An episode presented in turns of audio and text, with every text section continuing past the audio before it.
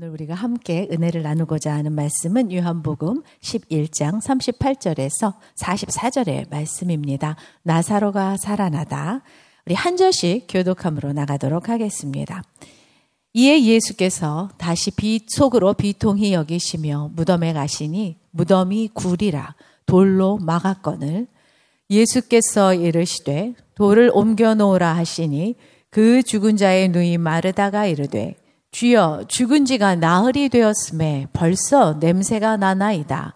예수께서 이르시되 내 말이 네가 믿으면 하나님의 영광을 보리라 하지 아니하였느냐 하시니 돌을 옮겨 놓으니 예수께서 눈을 들어 우러러 보시고 이르시되 아버지여 내 말을 들으신 것을 감사하나이다. 항상 내 말을 들으시는 줄을 내가 알았나이다. 그러나 이 말씀 하옵는 것은 둘러선 무리를 위함이니 곧 아버지께서 나를 보내신 것을 그들로 믿게 하려 함이니이다. 이 말씀을 하시고 큰 소리로 나사로야 나오라 부르시니 함께 있습니다.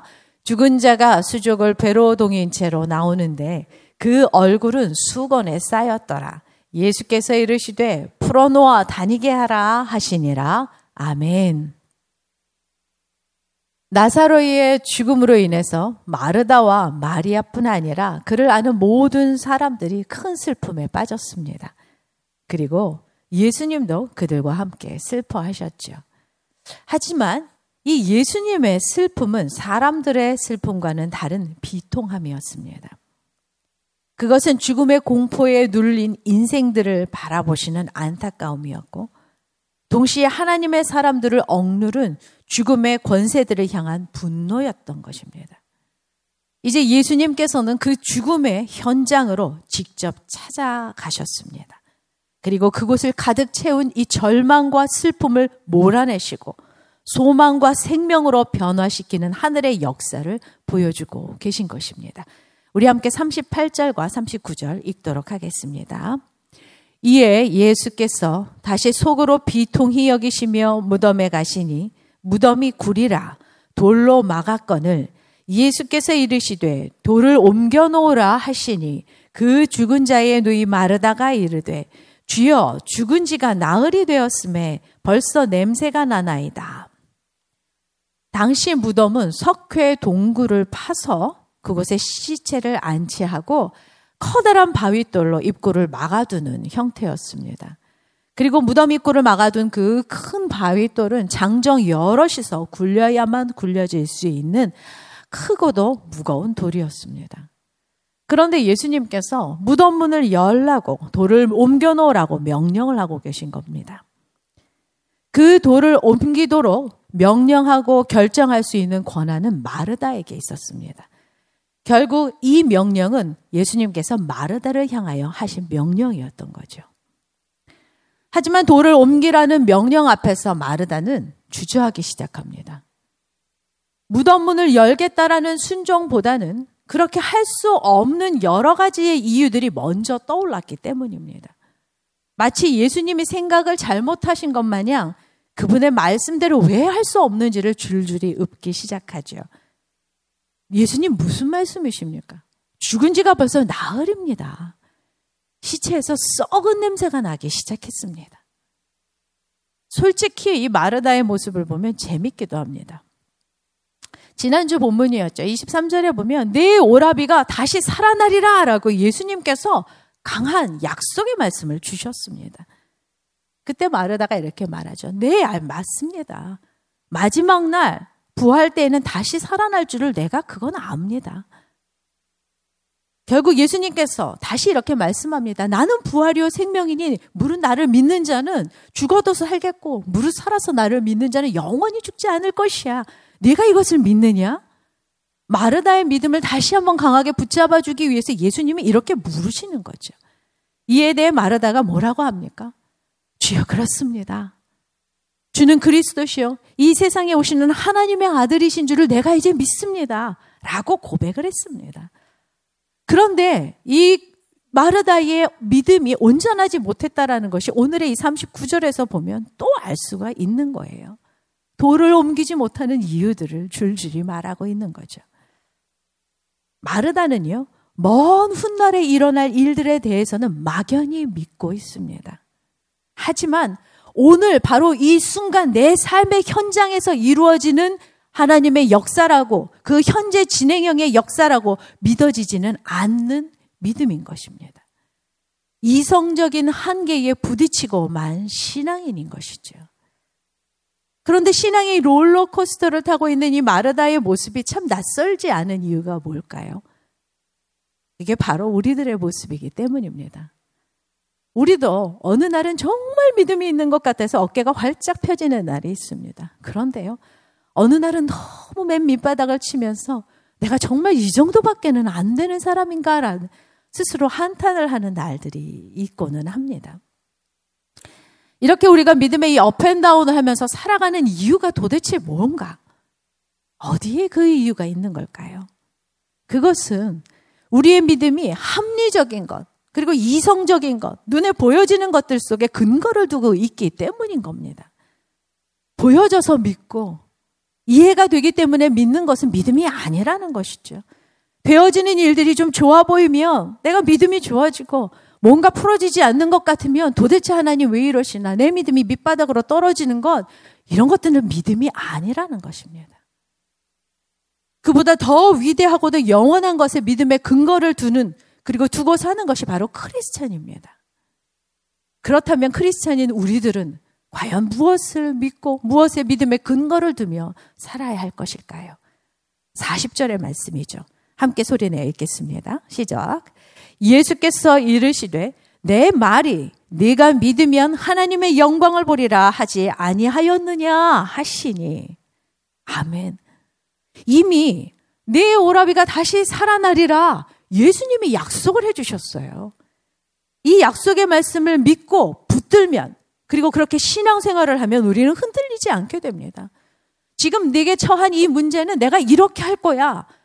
내가 절망이라고 말하는 이 문제들은 내가 이렇게 풀어갈 거야. 라고 주님의 약속의 말씀이 있었으면 그걸 붙들면 되는 겁니다. 그럼 그 말씀을 붙들고 신앙생활을 할 때 우리는 흔들리지 않게 되는 거죠. 말씀이 그렇다라고 하면 그런 것이기 때문입니다. 그러면 우리는 믿고 순종하기만 하면 되는 겁니다. 그런데 정작 우리 안에 이 믿음이 없다라는 게 문제라는 것입니다. 믿고 싶지만 믿어지지가 않기 때문이에요. 이 믿음은 노력한다고, 내가 애쓴다고 생겨지는 게 아니기 때문입니다. 우리 성도님들께서 남자, 우리 남편분들이 믿음이 생기지 않는다고 답답해 하시는 것들을 종종 듣게 됩니다. 이건 답답해 하고 타박한다고 되는 문제가 아니라는 것이죠. 오히려 기도해야 할 문제인 것이죠. 믿음은 오직 하나님의 은혜로 말미암아 우리에게 주어지는 선물이기 때문입니다. 그래서 먼저 내 안에 믿음이 없음을 인정해야 합니다. 그리고 하나님께 구하십시오. 하나님의 영광을 보는 믿음을 내게 허락하여 주십시오. 우리 자녀들에게 믿음을 선물로 주십시오. 성적보다 중요한 게 바로 이 믿음인 것입니다. 구하라 그리하면 주시리라 하신 이 주님의 말씀대로 믿음을 주시고 내 영혼의 뿌리를 내리고 열매를 맺게 하여 주십시오라고 간절히 구하는 여러분 되시기를 축원합니다. 그런데요. 이렇게 믿음이 없는 것도 문제지만 이 하나님의 약속이 아닌 내 자신의 바램을 따라서 믿는 것도 잘못된 믿음이라는 것입니다. 주님이 약속해 주시지도 않았는데 내가 이렇게 되었으면 좋겠어라는 이 바램을 따라 믿는 것은 믿음이 아니라는 것이죠. 이것은 맹목적인 믿음입니다. 그렇게 되면 내 바램대로 응답이 되지 않을 때 실망하고 주님을 떠나게 됩니다. 아니면 내 열정들이 차갑게 식어버려서 그런 차가운 냉소적인 신앙인으로 살아가는 경우들이 생겨나게 되죠. 주님은 무덤에 갇힌 모든 자를 살리겠다고 하신 게 아니라는 겁니다. 나사로를 살리시겠다고 나사로야 일어나 나오라고 주님은 약속을 해 주신 겁니다. 하나님의 목적이 있어서 하나님의 분명한 선택이 있어서 그에게 기적을 베푸신 것입니다. 그래서 중요한 거는요. 우리가 하나님의 영광을 보기 위해서는 먼저 주님의 뜻이 무엇인지를 구해야만 하는 것입니다. 사도 바울의 육체의 가시를 얼마든지 빼주실 수 있는 주님이셨습니다. 하지만 주님은 뜻이 따로 있었기 때문에 그대로 두시지 않았습니까? 능력이 없으셔서가 아니라는 것이죠. 바울의 바람은 깨끗하게 고침을 받는 것이었지만 주님의 뜻이 나와 또 다른 데에 있다라는 것을 알았기 때문에 바울은 그 안에서 주님의 영광이 드러나기를 기도하며 일평생 그렇게 살아갑니다. 무슨 일이든지 우리가 하나님의 뜻을 구별하고 그것을 깨닫게 되면 그때는 뒤도 돌아보지 말고 이렇게 믿음의 길을 걸어가야 하는 것입니다. 능력이 많으신 하나님은요, 약속하신 것은 반드시 이루어주는 분이십니다. 푸른 마르고 꽃은 시든다 할지라도 하나님의 약속의 말씀은 영원하며 변하지 아니한다라고 성경은 말씀하고 있지 않으십니까? 우리 이성의 한계를 뛰어넘어 행하신 이 기적의 스토리들은 성경의 곳곳에 가득하게 우리들을 위하여 기록되어져 있습니다. 하나님은 약속하신 대로 태문이 닫혀버린 사라에게 아들을 주셨습니다. 물 한 방울 없던 그 광야에서 반석을 내리치라 말씀하신 명령을 따라 순종할 때에 그 반석이 터지고 샘이 터져 나오는 것을 우리는 보았습니다. 하나님의 말씀은 이처럼 환경을 초월해서 우리의 삶에 반드시 성취되어 주는 줄 믿으시기를 축원합니다. 우리는 말씀대로 믿고 순종하기만 하면 되는 것입니다. 41절에서 마르다가 이 예수님의 말씀을 듣고 그제서야 돌을 옮겨 놓습니다. 완전히 이해돼서가 아닙니다. 대단한 믿음이 있어서도 아닌 겁니다. 그럼에도 주님은 이것을 믿음으로 받아주셨습니다. 예수님은 우리에게 완전한 믿음을 요구하고 계시지 않습니다. 할 수 있는 것을 요구하고 계시는 겁니다. 이게 은혜인 거죠. 겨자씨만한 믿음이라면 그것이 믿음이 우리 안에 있다면 주님은 그것을 붙잡아서 이 산을 저쪽으로 옮겨버리는 역사를 이루어 가시는 분이신 것입니다. 41절과 42절의 말씀 함께 있습니다. 시작. 돌을 옮겨 놓으니 예수께서 눈을 들어 우러러 보시고 이르시되 아버지여 내 말을 들으신 것을 감사하나이다. 항상 내 말을 들으시는 줄을 내가 알았나이다. 그러나 이 말씀 하옵는 것은 둘러선 무리를 위함이니 곧 아버지께서 나를 보내신 것을 그들로 믿게 하려 함이니다. 아멘.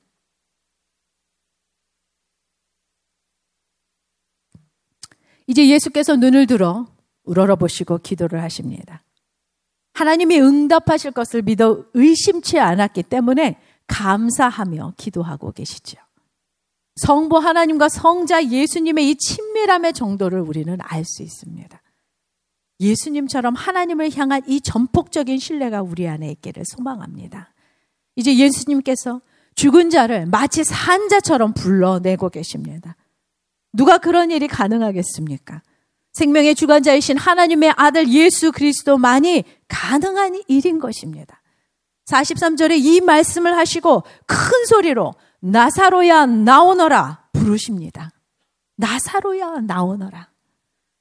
여기서 부르신다라는 단어는요. 마치 까마귀가 크게 울듯이 절규한다라는 의미입니다. 가나안 여인이 귀신 들린 딸을 살려달라고 예수님께 소리 소리를 지르고 지를 때 사용하는 단어이죠. 여유 있게 교양 있게 소리치는 게 아니라는 겁니다. 어릴 적에 저희 집에 불이 났었습니다. 잠시 엄마가 동생을 데리러 나가신 사이였는데 소방차가 그 작은 골목에 네 대가 달려온 걸 보면 큰 화제였던 거죠. 저는 당시 잠들어 있었는데 아주 소란스러운 소리에 잠이 깨었습니다. 온갖 소음이 제 귀로 들려오는데 바로 그 안에서 제 귀를 뚫고 들어온 소리가 있었습니다. 밖에서 울부짖으면서 제 이름을 부르짖으시던 저희 엄마의 소리였습니다. 나사로를 불러내신 예수님의 외침이 바로 이랬습니다. 죽음의 세력 앞에 잡혀 있는 자녀를 향하여 절규하며 소리쳐 불러내신 것입니다. 죽음에서 거세게 흔들어 깨우시고 부활의 영광으로 끌어내신 것입니다. 부활의 영광으로 끌어내신 그 주님, 썩어 냄새가 나던 나사론을 그렇게 살려내신 것입니다. 이 일을 통해서 죽음의 권세 아래 있었던 우리에게도 이 부활의 소망을 새겨 주신 사건입니다. 예수님이 생명의 주관자의심을 드러내신 사건인 것이죠. 그리고 이 예수님은 부활의 영광을 완성하기 위해서 친히 십자가에서 달려 돌아가셨습니다. 죽으시고 부활하셔서 저와 여러분에게 이렇게 영원한 생명의 길을 열어주셨습니다. 장차 예수 그리스도께서 왕 중의 왕으로 다시 이 땅에 오실 것입니다. 이 사실을 모두 믿고 계시지요. 그때 우리는 다시는 썩지 아니할 것을 입을 것이고 다시는 죽지 아니할 것을 입게 될 것입니다. 우리는 이 부활의 약속을 받은 특별한 존재들인 것입니다. 우리가 이 땅을 살아 나아갈 때 죽음 같은 문제 앞에서도 당당할 수 있는 이유는 우리를 위협하고 우리를 짓누르고 억누르는 수많은 문제와 절망 앞에서 당당하게 큰 소리 치며 살아갈 수 있는 이유는 죽음을 이기신 이 예수의 승리가 바로 우리들의 것이기 때문입니다. 경제적으로 너무나 힘듭니다. 관계가 어려워서 포기하고 싶을 때가 한두 번이 아닙니다. 그러나 여러분, 포기하지 마십시오. 절망하지 마십시오. 죽음에서 살리신 권능의 예수 그리스도가 여러분과 함께 하시기 때문입니다. 우리 예수님이 반드시 절망 속에서 살 길을 여시고 여러분들을 인도해 주실 것을 확신하시기를 축원합니다.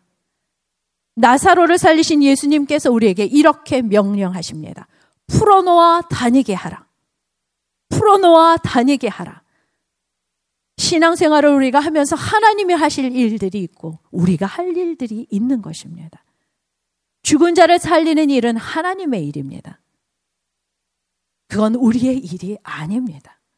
그런데 죽은 나사로가 살아나 세상 밖으로 나오기 위해 돌을 옮겨 놓는 것, 그 나사로를 감싼 배를 풀어놓아 그 얼굴을 짓누르고 있는 수건을 풀어놓아 다니게 하는 것은 우리가 해야 할 일인 것입니다. 믿음 없음의 돌, 이성적인 생각들의 돌, 부정적인 한계를 긋고 포기하는 이 마음의 돌들을 치워버리는 이 아침 되시기를 바랍니다. 그리고 주님께서 생명 주신 이 영혼들이 말씀으로 살아나고 사랑 가운데 꽃을 피우고 기도함으로 세워지고 양육받음으로 강건해질 수 있도록 그들이 마음껏 그렇게 신앙인으로 살아갈 수 있도록 그들의 묶임을 풀어놓는 일들 가운데 순종하는 여러분들 되시기를 소망합니다. 마르다와 마르다, 마리아는 죽은 나사로가 살아나는 것만큼 더 큰 소원이 없었습니다. 권세와 능력이 있는 예수 그리스도만이 그 소망을 이루어 주실 수 있는 분인데 그들은 정작 믿지 못했습니다. 예수님이 요구하시는 것은 단지 네가 믿으면 하나님의 영광을 보리라 하는 것이었습니다. 네가 믿으면 하나님의 영광을 보리라. 주님의 이 약속은 반드시 이루어진다라는 사실을 믿고 신뢰하는 사람은 하늘의 놀라운 기적을 보게 될 것입니다. 예수 그리스도께서 바로 이 시간 여러분들의 삶 한가운데로 찾아오셨습니다. 그리고 큰 소리로 외쳐 나서러야 나오라 라고 명령해 주셨습니다. 모든 문제와 고통 속에서 능히 구원하시는 이 예수님을 신뢰하는 여러분들의 삶에 이 아침 크고도 위대한 하나님의 영광이 임하실 줄 믿고 간절히 축원합니다. 아멘. 주님, 예수님의 말씀이 우리의 삶에 임하실 때에 믿음으로 반응하게 하여 주시옵소서. 그리하여 네가 믿으면 하나님의 영광을 보리라고 하신 대로 우리의 삶을 짓누르던 죽은 나사로를 살려 주시옵시고 절망을 소망으로 바꾸어 주시옵소서. 우리 삶에 베푸신 은혜들로 인하여 감사와 찬송이 넘치는 인생 삼아 주시옵소서. 이 모든 말씀 예수님의 이름으로 기도드립니다. 아멘.